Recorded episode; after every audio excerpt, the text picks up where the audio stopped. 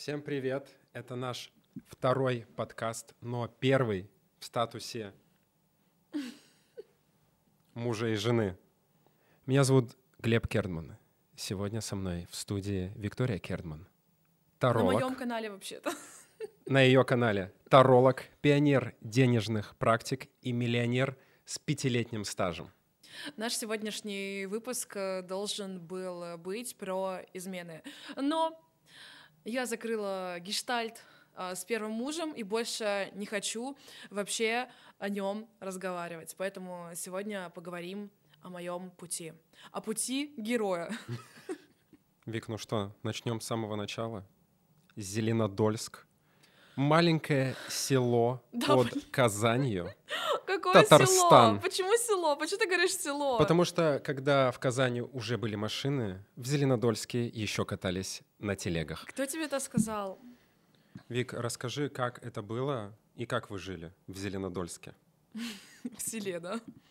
Да, нормально мы жили. Ну, как бы да, а, город, правда, очень маленький. Когда я там жила, я не знаю, там изменилось что-то сейчас или нет, там не было кинотеатра, там не было ресторанов, там были вот только вот столовки, в которых а, праздновали свадьбы.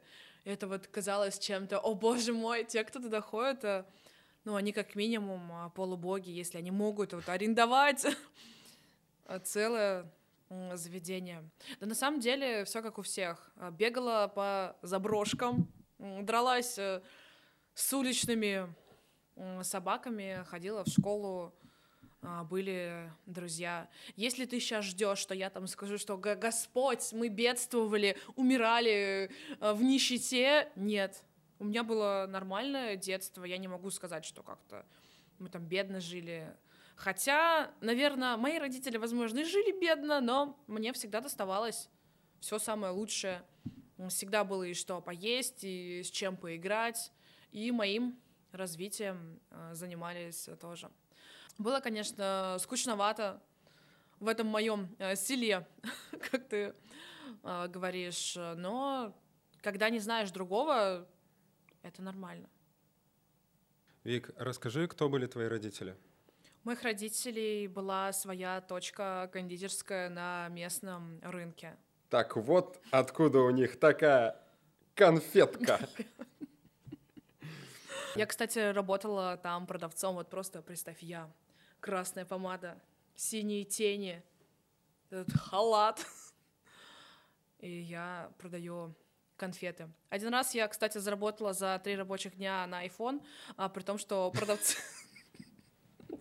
При том, что продавцы у мамы зарабатывали, типа, там, ну, 400 рублей в день. Чисто я, знаешь, это iPhone 5s за э, три смены. Вот так мои родители распоряжались своими э, бизнес-ресурсами. И Чисто кейс успешного успеха из Зеленодольска. Мне интересно, пожалели они об этом или нет. Но вот iPhone мне достался один раз э, там. Смотри, а в тот день, когда ты купила себе iPhone, заработав его на конфетах, э, ты уже планировала переезжать в Москву и Зарабатывать покорять, все деньги и мира. зарабатывать все деньги мира, все айфоны? Не, я вообще, честно, не думала о Москве и каких-то других городах, потому что рядом же была Казань, она вот буквально была в получасах езды от моего дома, и я туда гоняла после 18 лет, наверное, если не каждый день, вообще через день. Я мечтала там купить э, квартиру, потому что, знаешь, вот эти казанские 11-этажные небоскребы оказались мне вообще э, чем-то просто нереальным. Я, знаешь, вот я выезжала каждый раз, и для меня это всегда был другой мир. Хотя какие-то 40 э, километров вообще эти два города разделяли. По поводу Москвы я не думала. Просто вот э, моего вот этого личностного объема тогда еще не хватало. Ну, это как, блин, да?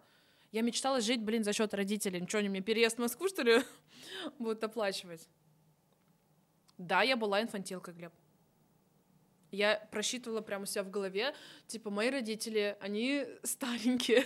Ну, меня реально а, родили, когда маме было 37 лет, папе было 41. То есть посчитайте сами, сколько им было, когда мне было 18 лет. Я в голове просчитывала, окей, есть там средняя продолжительность жизни у женщин, у мужчин.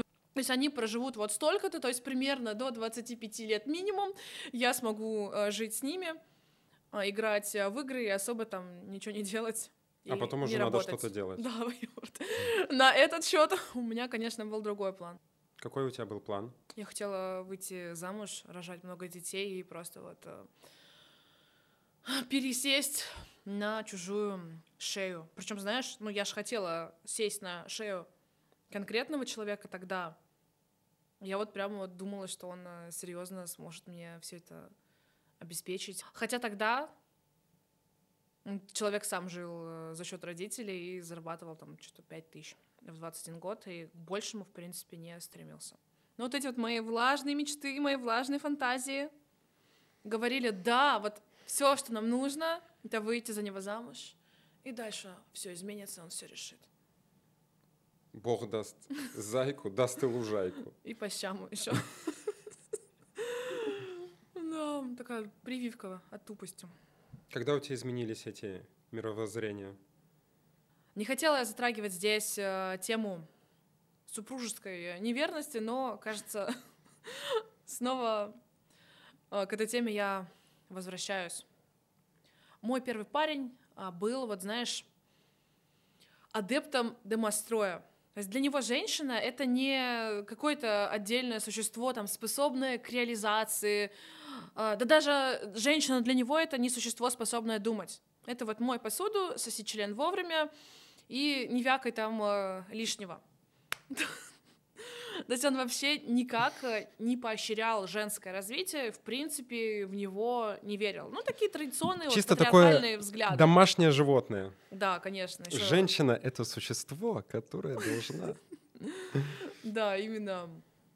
Он меня очень сильно подавлял, но с моментами уже взросления, как я поступила там э, в универ, э, сменила там, да, круг общения, я немножечко в себя поверила. И один раз мне встретился парень. Там, встречались мы тогда пять, наверное, или шесть э, лет, а, который мне вообще дал понять, что вот то, о чем там, да, я э, говорю, что я там хочу стать содержанкой, чтобы у меня там был успешный мужчина и все такое, он сказал мне очень классную фразу. Хочешь успешного мужчину? Будь сама, блядь, такой. Вот с этого-то все и началось. Это мы ставим лайк определенно. Кто был этот мужчина? Вызвали Игорь. Если Игорь. ты смотришь это, спасибо. Причем, знаешь, такая была интересная история. Вот у меня реально есть вот долбоеб, который ничего для меня не делает. А выглядит, ну, чуть-чуть красивее обезьяны, там запах, э, да, соответствующий. И тут вот красивый, высокий, айтишник, просто умный, вот, ну, знаешь, есть о чем поговорить, развитый, классный, говорит, давай там я сниму тебе квартиру, будем там вместе жить, можем там вообще в Москву переехать, ты там, главное, развивайся, там учись и все такое. Я такая, нет! Он не поощряет мои влажные фантазии о содержанстве, поэтому я не вступлю э, с ним в отношения. И я вот выбрала остаться с тем, э, с кем была но при этом изменения это уже были запущены. Просто я это осознала не сразу. Какой процесс он запустил в моей жизни. И какой процесс он запустил? Мы же с этого начали. Ты спросил, когда у меня начало меняться мировоззрение. И вот как раз э, с него. То есть бессознательно это вот как-то отложилось, что хочешь успешного мужика, будь сама успешной. И я что-то начала думать, э, делать. Смотри, ты сказала, что ты начала думать и осознавать о том, что ты должна сама быть успешной и реализованной женщиной. Какие первые шаги ты для этого сделала? Я попросила у мамы 17 тысяч рублей на обучение фитнесу и нутрициологии. Прикинь. Я училась тогда сама а, в айтишном универе, но вот что-то как-то я сразу с начала обучения начала подозревать, что это вообще не мое. Ну какой, блядь, я программист? Вот посмотри на меня. Ты представляешь меня в сером свитере с грязными там да, волосами, вот такую вот кодищу. В C++. Да, мы его Мы его даже, кстати, как раз изучали, но я не понимала никогда, ни хрена. И, соответственно, я уже на втором курсе поняла, что я туда поступила просто потому, что у меня там парень учился. А нравилось-то мне другое, там любила, там это, знаешь, это э, качалочку, э, куриную грудку. Протеиновые протеин. батончики. Да, я все это любила. И фототься в зеркало. Да, были просто чудесные времена, когда я могла есть по пачке пельменей и не толстеть. Помянем! Те, кто не был подписан на тебя с тех времен, наверное, хотят знать, фотала ли ты жопу. Конечно. Это лучшее, что было на тот момент у меня. Но у меня реально не было каких-то там, не знаю, особых навыков, а, талантов. Но вот хорошая генетика. Три раза попроседала, задница. Просто как с картинки. Поэтому было достаточно просто именно зайти в эту нишу. Потому что я была сама кейсом. Вот прикинь, ну, сейчас в это может быть сложно поверить, но вот когда я весила меньше на 20 килограмм, я была просто вот эталоном. И сначала я была просто очень худой, вот прям очень. И какие-то там 2-3 месяца в зале я стала идеально спортивной. Вот так. Я такая, ну, это надо монетизировать. Поэтому я пошла учиться и работать э, в фитнес-клуб, но мне там очень не понравилось, я разочаровалась в профессии, что в фитнес-клубе тренер — это вообще, блин, не тренер. Самое главное — уметь продавать, все остальное, блин, не важно. Мне эта философия не понравилась, потому что способы продаж в фитнес-клубах, они очень часто неэтичные, хотя сейчас, мне кажется, что такого нет, но вот в году там 14, 15, 16 ниша была такая очень Токсичная. грязная, да. Не знаю, ходить, докапываться до людей, что они там неправильно тренируются, что им нужны тренировки. Мне это все вообще не отозвалось. И я свою деятельность вот спустя там несколько месяцев работы в фитнес-клубе. Меня, кстати, уволили за служебный роман. Ну, у меня тема мужчина, она, видишь, она у меня везде фонит. Но я перешла так э, сначала в индивидуальные тренировки. Вот прикинь, шкерилась по залам. Ну, это нельзя же тренировать, когда ты не тренер в зале. А я это делала тайно. Но в какой-то момент я уже поняла, что все это можно делать и в онлайне прекрасно. То есть, Вик, ты сказала, что ты э, перешла в онлайн. Обучалась ли ты этому где-то? Проходила ли ты какие-то курсы по Инстаграму? Вот вспомни мир 15-го, там, 16 -го года. Кто тогда, блядь, этому обучал? Нет, я ничему не обучалась. Ну, знаешь, есть один вот э, грешок. У бизнес-молодости был э, курс э, реальный Инстаграм. Все мы там были на бизнес-молодости когда-то. Да, я не покупала курс. Я нашла какие-то отрывки на Ютубе 20-минутные, там, не знаю, снятые на калькулятор. Мне кажется, просто кто-то там в крысу это снял, э, выложил. Я вот эти вот отрывочки посмотрела, и, в принципе, я больше Инстаграму не обучалась. Да, там уже через там 2-3 года ниша была вот этих всяких курсов, там, да, по Инстаграму, по SMM, э, там, по запускам позже появились курсы. Но сколько я вот их не покупала, я, честно, как-то даже не один э, дальше первой лекции не открыла. Ну, потому что во всех э, таких обучениях есть какая-то чужая система. Что вот человек там что-то понял, э, что-то у него получилось, и он такой говорит, типа, делай как я, у тебя тоже получится. А мне такая тема, она, в принципе, очень сильно угнетает. Ну, я не могу делать что-то, когда надо делать по чьей-то чужой системе. Мгм. Вот прям меня это вообще выводит. Потому что я по жизни везде создаю а, свои алгоритмы, а, свои системы, вот как у меня работает. А, поэтому на реальном инстаграме от э, Дашкиева и Осипова можно сказать, что все закончилось. Значит, подытожим, ты уходишь из фитнес-зала, Так. открываешь свой онлайн-курс по фитнесу, Мгм. при этом ты нигде не обучалась и ни у кого не брала наставничество. Вообще ни разу. Откуда подписчики и откуда успешные запуски? Ну, я продала душу дьяволу, конечно же, Глеб. Во славу сатане. Да. Я 9, мать его, лет в Инстаграме, Глеб. Можно сказать, что сама стояла у истоков того, как нужно вести сторис, а, продавать, а, делать э, запуски. Я человек очень интуитивный. И, в принципе, все делала всегда интуитивно. То есть я понимаю людей, а я чувствую, что нужно людям, как я могу в этом помочь. Наращиваю на это какую-то свою экспертность. Прохожу свои трансформации. У меня их, э, сам знаешь, было просто пиздец сколько. Вот проходя свои всякие уроки, я получаю пропуск э, в работу с какой-то темой и уже могу это проводить дальше. То есть я особо никогда там не продвигалась, не изучала маркетинговые инструменты. Вот это все просто рождалось всегда изнутри. Ну, пиздеть не буду, я очень много вложила в рекламу. Там в 18 там, году, в 19 году. Но на самом деле основной рост у меня пошел вот как раз с 20 21 когда уже там, доход стал свыше 10 э, миллионов за запуск. Я одна из первых, кто, в принципе, вообще продавал через сторителлинги. Не через вот это вот купи там по акции, завтра продажи закроется 5 мест. А я еще вот в семнадцатом году начала продавать через историю. Понятное дело, там бренды какие-то мировые, они использовали это но именно в Инстаграме это вообще не было развито. А я как-то вот тоже интуитивно до этого дошла, и после стали так продавать э, все. И сейчас я иногда наблюдаю, вот как я продавала там в 17 18 19 году, так вот сейчас э, продают просто многие.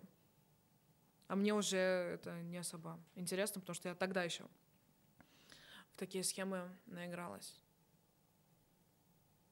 Я монетизировала тогда просто все свои покупки какие-то дорогие. Ну, это потому что, правда, было тогда для меня значимо. То есть я могла там купить себе какую-то дорогую сумку и сделать из этого прогрев. Но это было уже вот сколько там, ну, 5-6 лет назад. Я сейчас смотрю, что люди продают до сих пор так же. Но для меня уже это не является да, чем-то значимым, поэтому уже делают по-другому. Когда ты начала понимать, что это оно, и у тебя все получается? Наверное, это вот был где-то год 16-17. Могу немножко путаться в датах. А то всегда, знаешь, находятся какие-то люди после интервью, после подкастов, которые, а вот она говорила, блядь, по-другому. Так, что блин... это было в январе, но да, я да, видела да. в марте. Это, блин, нормально. У нас в прошлом все немножко запутано, какие-то воспоминания вытеснены, какие-то а, переписаны, поэтому обозначаю, где-то вот был 16-17 год, когда я узнала, что практики — это не только вот сидеть с ровной спиной, там, да, вдох, а выдох, а что есть практики, которые вот меняют состояние, обтачивают просто вот сознание, как великолепную э, структуру, э, меняют событийность. Ну, короче, когда в мою жизнь пришли вот практики э, на материализацию, вообще был просто, знаешь, вот резкий рост. Захотела я 300 тысяч заработать, а зарабатывала я 100. Заработала их уже там в следующем месяце. Захотела в следующем месяце 500, заработала 500. Я тогда еще даже как-то вот не особо блог продвигала, поэтому если кто-то сейчас захочет это списать на трафик, который рос, тогда я его еще не э, закупала, это позже началось захотела миллион, и у меня как раз вот от 100, ну, плюс-минус у меня был доход 100, вот до миллиона прошло около полугода. И вот прям вот делала, знаешь, как по расписанию, вот как зубы почистить, утром практику, а вечером а, практику. И вот с этого момента я поняла, что я все делаю правильно. Хотя изначально ну, не было какой-то веры, что это реально может а, помочь. Я помню свою самую первую медитацию, и какая же это была хуйня. Знаете почему? Это была медитация на деньги. Это была медитация на деньги, где деньги, они есть. Деньги — это хорошо. И я думаю, а каким хреном-то со мной это связано? У меня там висит кредит эфемерно. Мне нужно заплатить за то, за это, и э, голос приятной девушке говорит в медитации, что деньги, они всегда есть. Я такой, что за хуйня? У меня же их нет сейчас, зачем я это слушаю? Ну, у тебя же они все равно были. Были? Ну, видишь, значит, не спиздела практика. Да. И что, и что? Никакой развязки хорошей не будет? Будет развязка. Я даже покраснела чуть-чуть. А, развязка состоит в том, что я сам себе ставил блоки о том, что у меня нет денег. Мне давали посыл, мне давали информацию, что деньги они есть. Деньги они придут.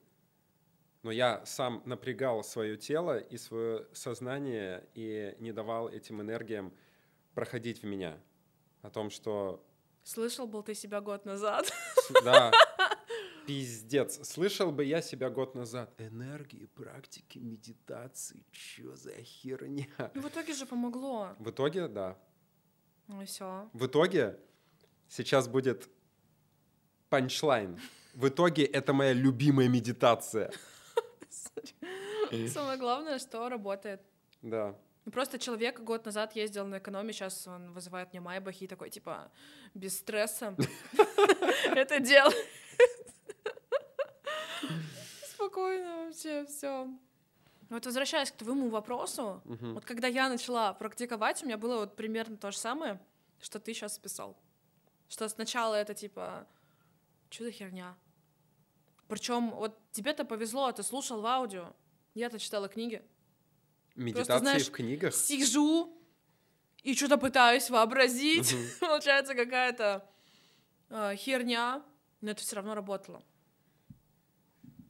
Ну, я додумалась просто как-то, знаешь, записать свою, и стало уже проще это делать, хотя под свой голос, кто еще удовольствие, особенно когда запись была не студийная, то ты слышишь все косяки, там вздохнула, тут там чихнула, а тут еще, я думаю, блядь, могла бы записать нормально.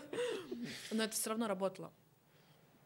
Все самые это крутые рэперы в свое время записывались с петлички от под айфона одеялом. под одеялом, угу. поэтому у всех свой путь развития. Я тоже под одеялом записывалась. Так что я тоже... Ты тоже была фрешменом.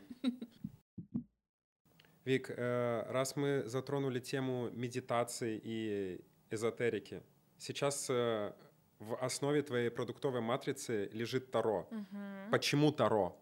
Как Таро? Как ты к нему пришла вообще? Мне вообще каждый раз этот вопрос э, ставит э, в ступор, потому что я, блядь, никогда не, не анализировала, почему Таро. Я в жизни, в принципе, ничего не подвергала такому анализу. У меня все происходит э, просто вот вспышками я почувствовала, у меня есть отклик, у меня есть на это энергия, а, я иду и делаю. Вот почему Таро. У меня вообще все очень поступательно как бы картам пришло. То есть я, как ты помнишь, а, училась а, на фитнес-тренера. Но поработав с людьми пару лет, я поняла, что ну, недостаточно людям выстроить тренировки, выстроить питание, потому что все здесь. Но мир меня привел э, сначала в коучинг. В коучинге мне стало очень э, скучно и тесно, потому что, не знаю, мне кажется, нет ничего Скучнее, чем коучинг. Да, не в обиду, просто коучем. Коллега. А Глеб, который только что выучился и будет продолжать э, еще год, поэтому я пошла учиться как раз на психолога. И там я тоже такая, вот что-то не хватает. Вот какого-то пазла, есть э, что-то еще. И как-то вот я перетекла очень плавно в эзотерику, пусть и не без э, а, потерь, но об этом мы реально можем сделать отдельный выпуск.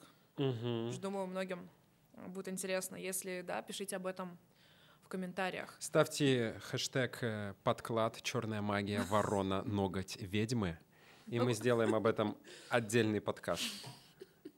Я помню, когда была вот первая вспышка на Таро. Вот 2016 год. Оно как-то вот э, пришло, я купила себе колоду, какое-то обучение, какую-то книжку, но я не открыла тогда это вот полтора года еще примерно. Э, я зрела, чтобы начать этим полноценно пользоваться. В 2016 году я просто вот резко почувствовала, что ну, будет век Таро. Я увидел Таро первый раз в жизни в году 2002. Серьезно? Да. Где? В игре Painkiller. Там нужно было выставлять себе бонусы. И Э, первый бонус, я как помню, это, была, это был аркан смерть. Да ладно. Когда ты умираешь, ты возрождаешься снова. Смерть, перерождение. Там, там было много карточек, и они давали mm-hmm. все какие-то особенности. И а, потом а, я увидел Таро только спустя 20 лет в Джоджо, в аниме, где каждый персонаж э, ассоциировался со своим архетипом, и это давало ему определенную силу. Либо силу, либо увечье, у кого как. Вот, и последнее, что я смотрел, это Киберпанк. Э, и где... там тоже были карты, он меня заставил Там были посмотреть. карты, и там можно было приходить к тарологу, и она делала расклады, которые потом сбывались. Think about it. Да-да-да. Ну, вообще, Таро реально очень проникло и в массовую культуру, и в искусство. Да. Везде. Это факт. Вик, у меня такой вопрос. Я видел, сколько тебе переводят за консультации и сколько переводят за обучение. Так вот, скажи мне, почему духовное продается за материальное? Вопрос. Слушай, на самом деле за знания всегда платили. Вот конкретно про обучение. Раньше, чтобы получить какие-то сакральные знания, нужно было жить с мастером, там, строить ему э, дом, э, доить его кост, там, не знаю, чистить э, его обувь, э, там, перебирать пшеницу, полоть морковку. А сейчас время другое, и эквивалент другой — это просто деньги. Запомните мои слова, если у меня будет коза, кто-нибудь захочет ее подоить, да, за какие-то знания, возможно, я предоставлю эту возможность. А если мы переходим э, к оплате за консультации, за расклады, ты даже если покопаешься о том, как работали раньше бабки-гадалки, они тоже никогда не работали бесплатно. Что-то им приносили. Да, был такой донейшн э, чаще всего. Например, если мы ту же Вангу будем рассматривать, она же не брала деньги, по-моему, да, напрямую как-то с ней по-другому расплачивались. То есть оплата, она была всегда. Коровы, Вообще, если молоко, не оплачивать табак. эзотерические услуги, не переживайте, жизнь сама у вас где-то эту оплату возьмет, потому что энергообмен, он очень важен. То есть всегда был этот эквивалент, просто чуть другой. Поэтому здесь вообще нет никакого противоречия. Вик, вообще не страшно было заходить э, в нишу которой люди относятся негативно и весьма скептически.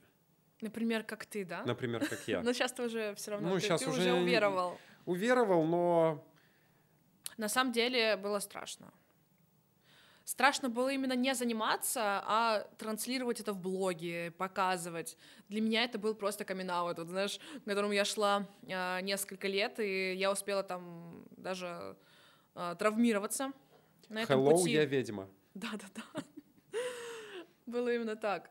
У меня какие-то прям поползновения были в эзотерику, хотя сложно даже назвать это эзотерикой, они были с 16-17 года как раз.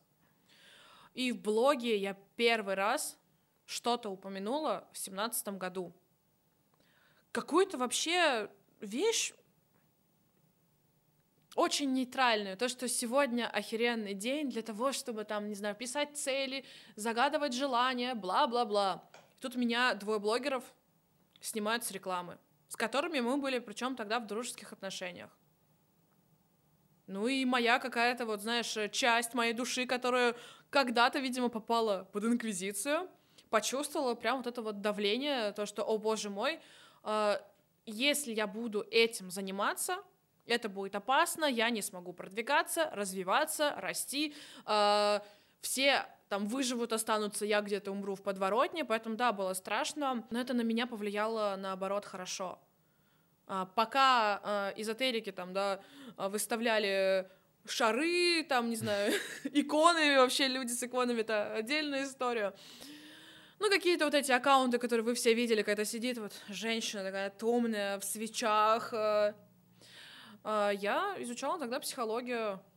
Я изучала научные знания, искала объяснения, простраивала связи и ко всему подходила очень рационально.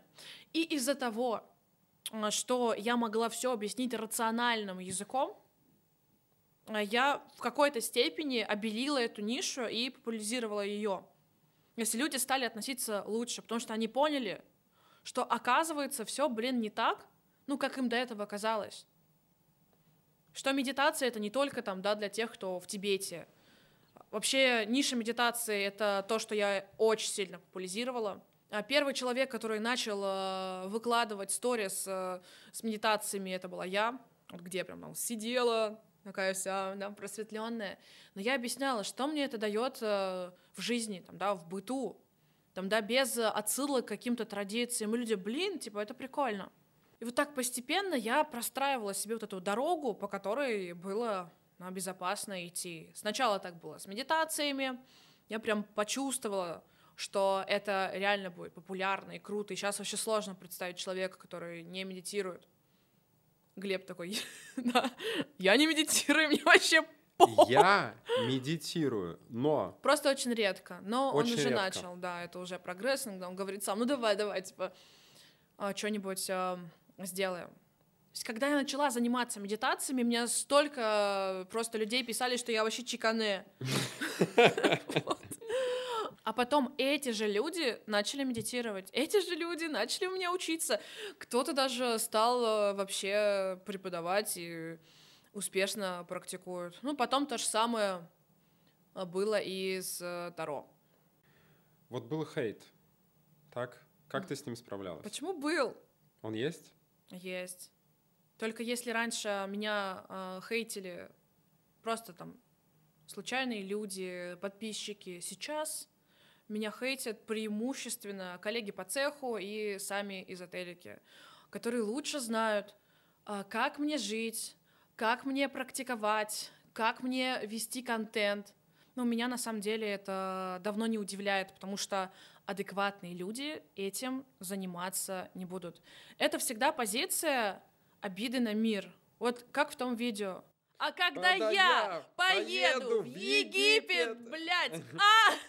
Почему он, а не я? Обиженные они же всегда собирают кружки по интересам, ищут изъяны, что тут не так, ну, чтобы хоть как-то вот эту вот свою ноющую дыру э, от нереализованности, вот как-то вот подорожникам там прикрыть, ну, чуть-чуть, может быть, э, станет легче. И если им помогает, not? Благословляю вас, обсуждайте, посвящайте мне э, тирады. Я вообще абсолютно не против. Мне один раз... Да. Мне один раз э, девушка посвятила что-то там 40 историй. Я думаю, блин, вот как бы нехуй делать э, людям. Ну окей. Это тоже ценно, это тоже вклад э, в меня. Меня на самом деле вот прям так э, сильно хейт задел один раз в жизни. На меня не помню, там, не знаю, в 2019 году сняли разоблачение, и там была фраза «А «муж красивее жены». И вот от этого я реально очень расстроилась. Меня называли там еще э, свинкой Пеппой. Сейчас меня так называют Глеб. Да. Потому что я хожу в розовом. Ты упомянула, что ты была пионером э, в медитациях, что ты задала тренд на Таро. Значит, ты трендсеттер, и да. ты видишь будущее. Такой аспект есть в моей натальной карте. Мне так астролог мой сказал, ну и факты это реально подтверждают. Расскажи подробнее про 2024 год. Что нас ждет? На самом деле сейчас э, в интернетах такая клоунада с 2024 годом одни пишут «Аркан правосудия», «Восьмерка», э, «Число кармы», «Все умрут, обоссавшись и обосравшись». В ночи. Да, просто. А другие нас в квантовом переходе, все как обычно, повышают свои вибрации, там, переходят, там, я не знаю, я запуталась, какая там мерность, что-то там 5D, 7D, 100-500D. И я, честно, не знаю даже, а, какие из этих а, воззрений лучше. А, почему? Объясняю. За правосудие и карму. Да, действительно, 2024 год — это год э, восьмого аркана. Но его большинство тарологов трактуют не очень правильно. Ну, как будто бы в нашем мире есть э, да, какое-то вот линейное правосудие, что вот что сделал, то обязательно ты в жизни получаешь. Ну, если бы это действительно так работало, тогда бы самые умные больше бы всех э, зарабатывали, были бы самыми влиятельными. Те, кто больше всех э, впахивает и вкалывает туда же, все преступники бы сидели в тюрьме, все были бы наказаны. Но мы же видим в мире абсолютно обратную, блин, картину, потому что правосудие в человеческом понимании его просто не существует. Ну, нет такого. Вот наша жизнь, она, в принципе, нелинейная. И не всегда, когда ты делаешь что-то в одной стране, оно тебе дает результат вот именно здесь. Иногда ровно противоположная картина. Хочешь там, не знаю, увеличить доход? Вот вроде дрочишься там, да, в свою профессию, там, а, дрочишься в поиск клиентов, ни хера. Только ты выходишь замуж, рожаешь ребенка, все прет. То есть все устроено да, гораздо сложнее. Поэтому если вы видите запугивание а, с годом кармы, что все там получат по своим заслугам, просто закрывайте эти блоги, отписывайтесь нахуй. Потому что правосудие, оно так не работает. Оно нелинейное. Да, действительно, а какие-то точки, они будут э, расставлены.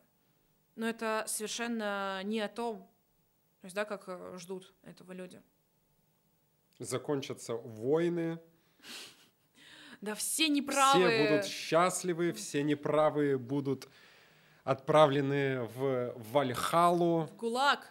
И все мы, включая тебя, отправимся в Барби-ленд, где будем серфить на море и каждый день говорить «Привет, Барби», потому что все будут счастливы, ведь да, 24-й год — это год правосудия.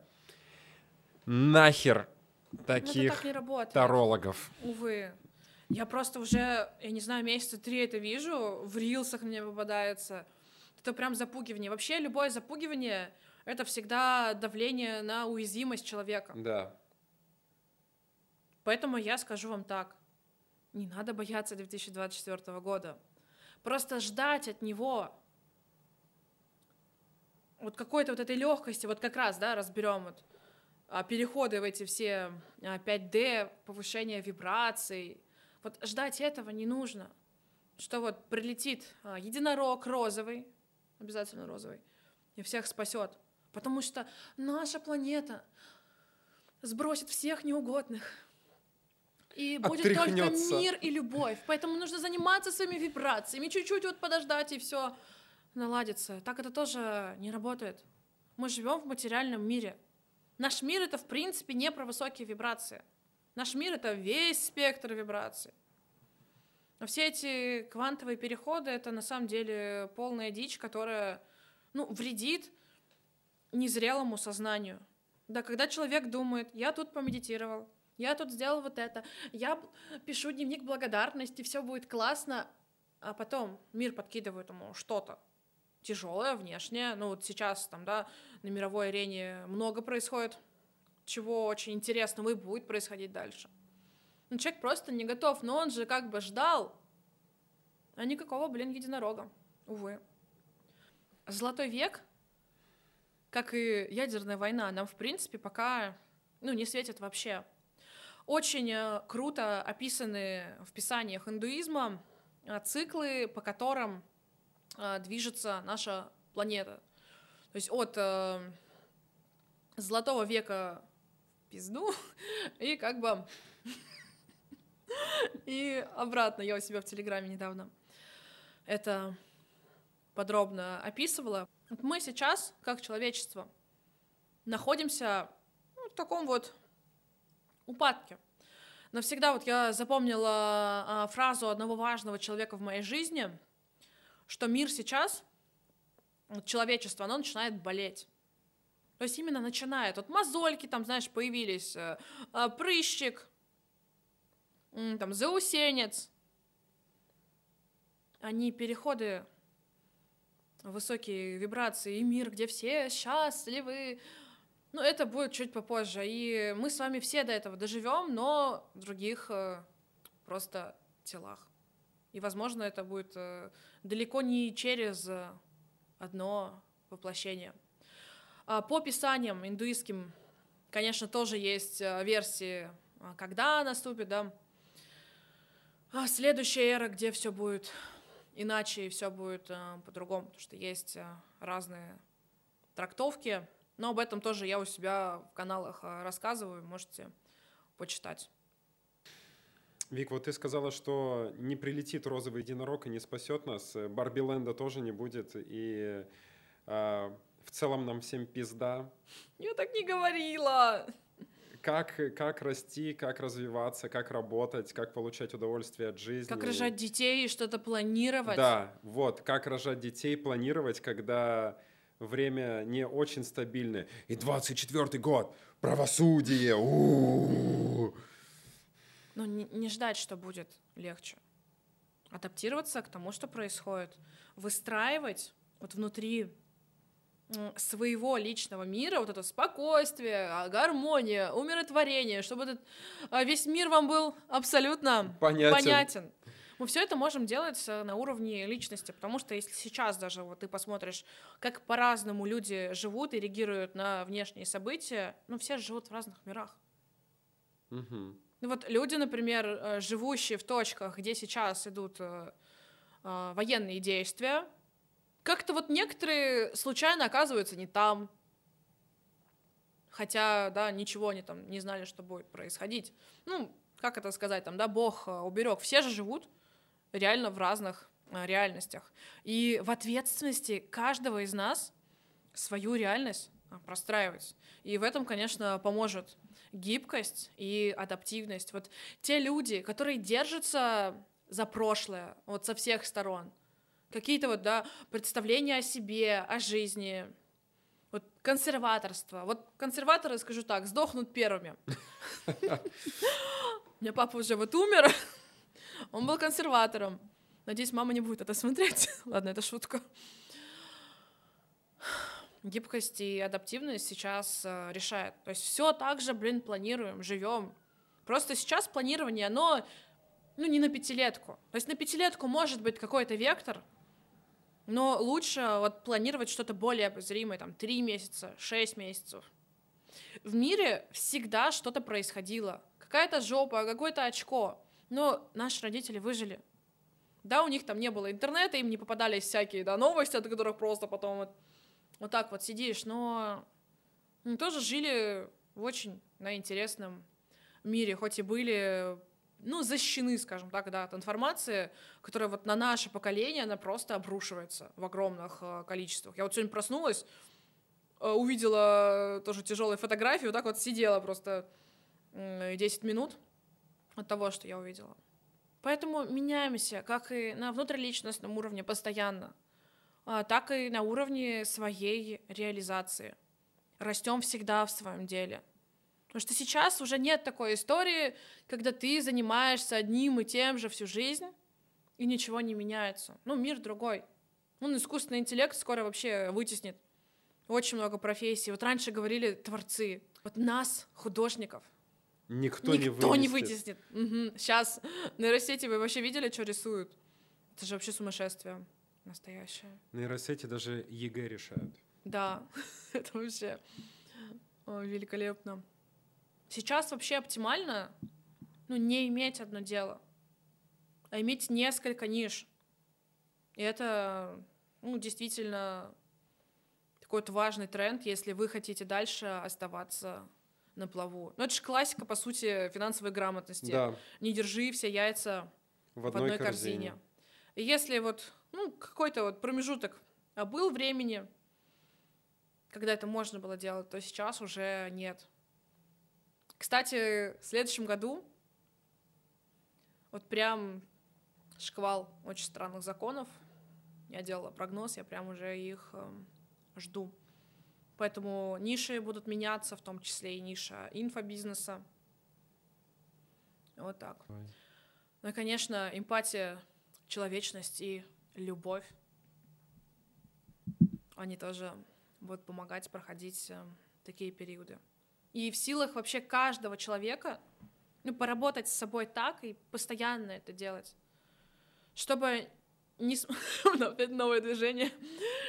Несмотря на внешние какие-то а, ураганы, внутри вашего мира а, все было хорошо. Вот это более чем реально. Напугала всех, успокоила всех. Надо еще здесь добавить, приходите на мой курс, иначе не переживете это время. Я иногда вижу а, такой маркетинг у других экспертов, и, конечно, это ну, жестко.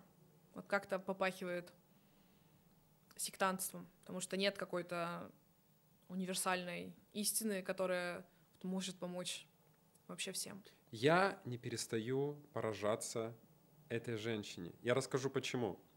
Для меня моя жена, которая всегда ходит в очень красивых вещах, с красивой прической, с красивыми ресничками, с красивыми губками и совсем, блядь, не похожа на ведьму, которой э, у нас привыкли видеть э, крылья летучей мыши, котелок и лапка крысы. У меня есть лапка Нуж... вороны и медведя. Нужно сделать подклад. Вот этого всего нет. Вик, расскажи мне, откуда ты все это знаешь и до сих пор удивляешь меня своими познаниями в эзотерике, энергиях? А как связаны атрибуты и мой внешний вид с моими знаниями, Глеб? Хороший, блядь, вопрос. Чего ты стереотипизируешь? Ну, как бы. Ну, не забывай, что я таролог. А помимо того, что я таролог, у меня есть мой самый главный инструмент, это мое сознание. Вот это просто вот штука, а, прямой канал, а, по которому мне поступает а, информация. Я очень долго его отрицала, отвергала, но вот в последние годы нормально у меня все это выстроилось и просто получаю информацию всю напрямую. Где-то, если я не уверена, я достаю карты, проверяю, анализирую. Недавно вот я делала как раз расклад на 2024 а, год, потом делала расклад на будущее а, ниши вообще эзотерики, Таро в целом. Я же при тебе это вроде и делала. Угу. Вот и все.